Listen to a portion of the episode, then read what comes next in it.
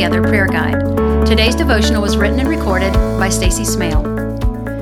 What will we tell our children today that will create in them a desire to trust in God alone and believe He is worthy to be praised and obeyed?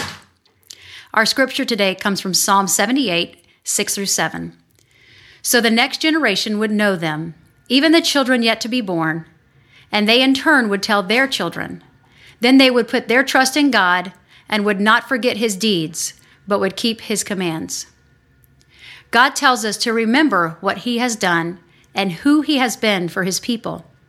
If the inheritance we pass down is not centered on God and His word, our work has been meaningless. Does the next generation see us putting our trust in the Lord because He has shown generation after generation that He is worthy?